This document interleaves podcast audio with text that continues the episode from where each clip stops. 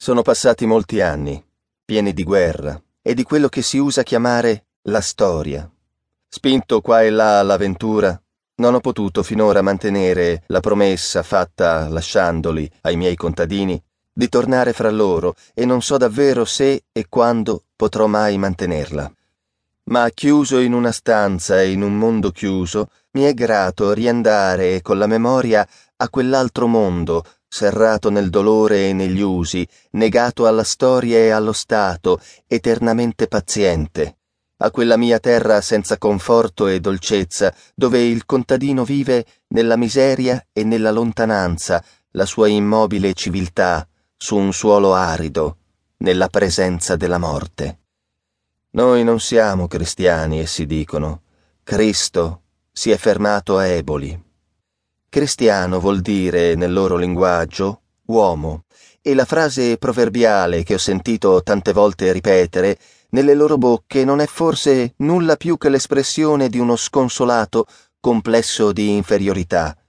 Noi non siamo cristiani, non siamo uomini, non siamo considerati come uomini, ma bestie, bestie da soma e ancora meno che le bestie, i fruschi, i frusculicchi che vivono la loro libera vita diabolica o angelica, perché noi dobbiamo invece subire il mondo dei cristiani, che sono di là dall'orizzonte, e sopportarne il peso e il confronto.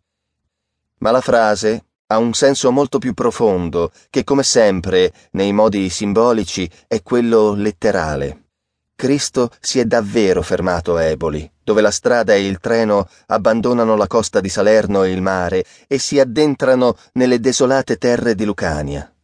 Cristo non è mai arrivato qui, né vi è arrivato il tempo, né l'anima individuale, né la speranza, né il legame tra le cause e gli effetti, la ragione e la storia.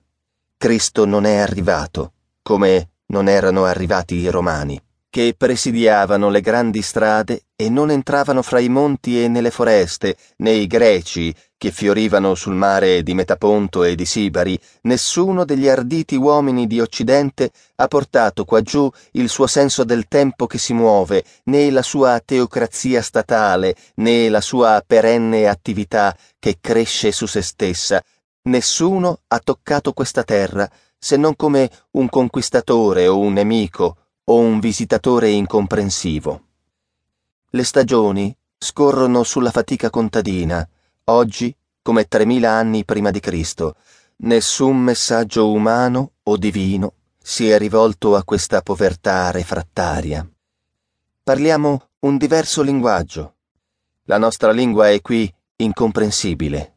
I grandi viaggiatori non sono andati di là dai confini del proprio mondo e hanno percorso i sentieri della propria anima e quelli del bene e del male, della moralità e della redenzione.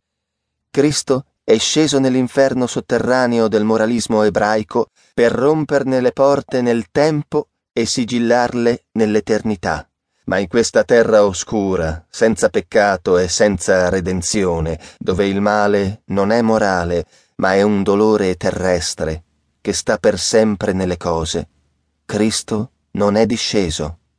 Cristo si è fermato a Eboli.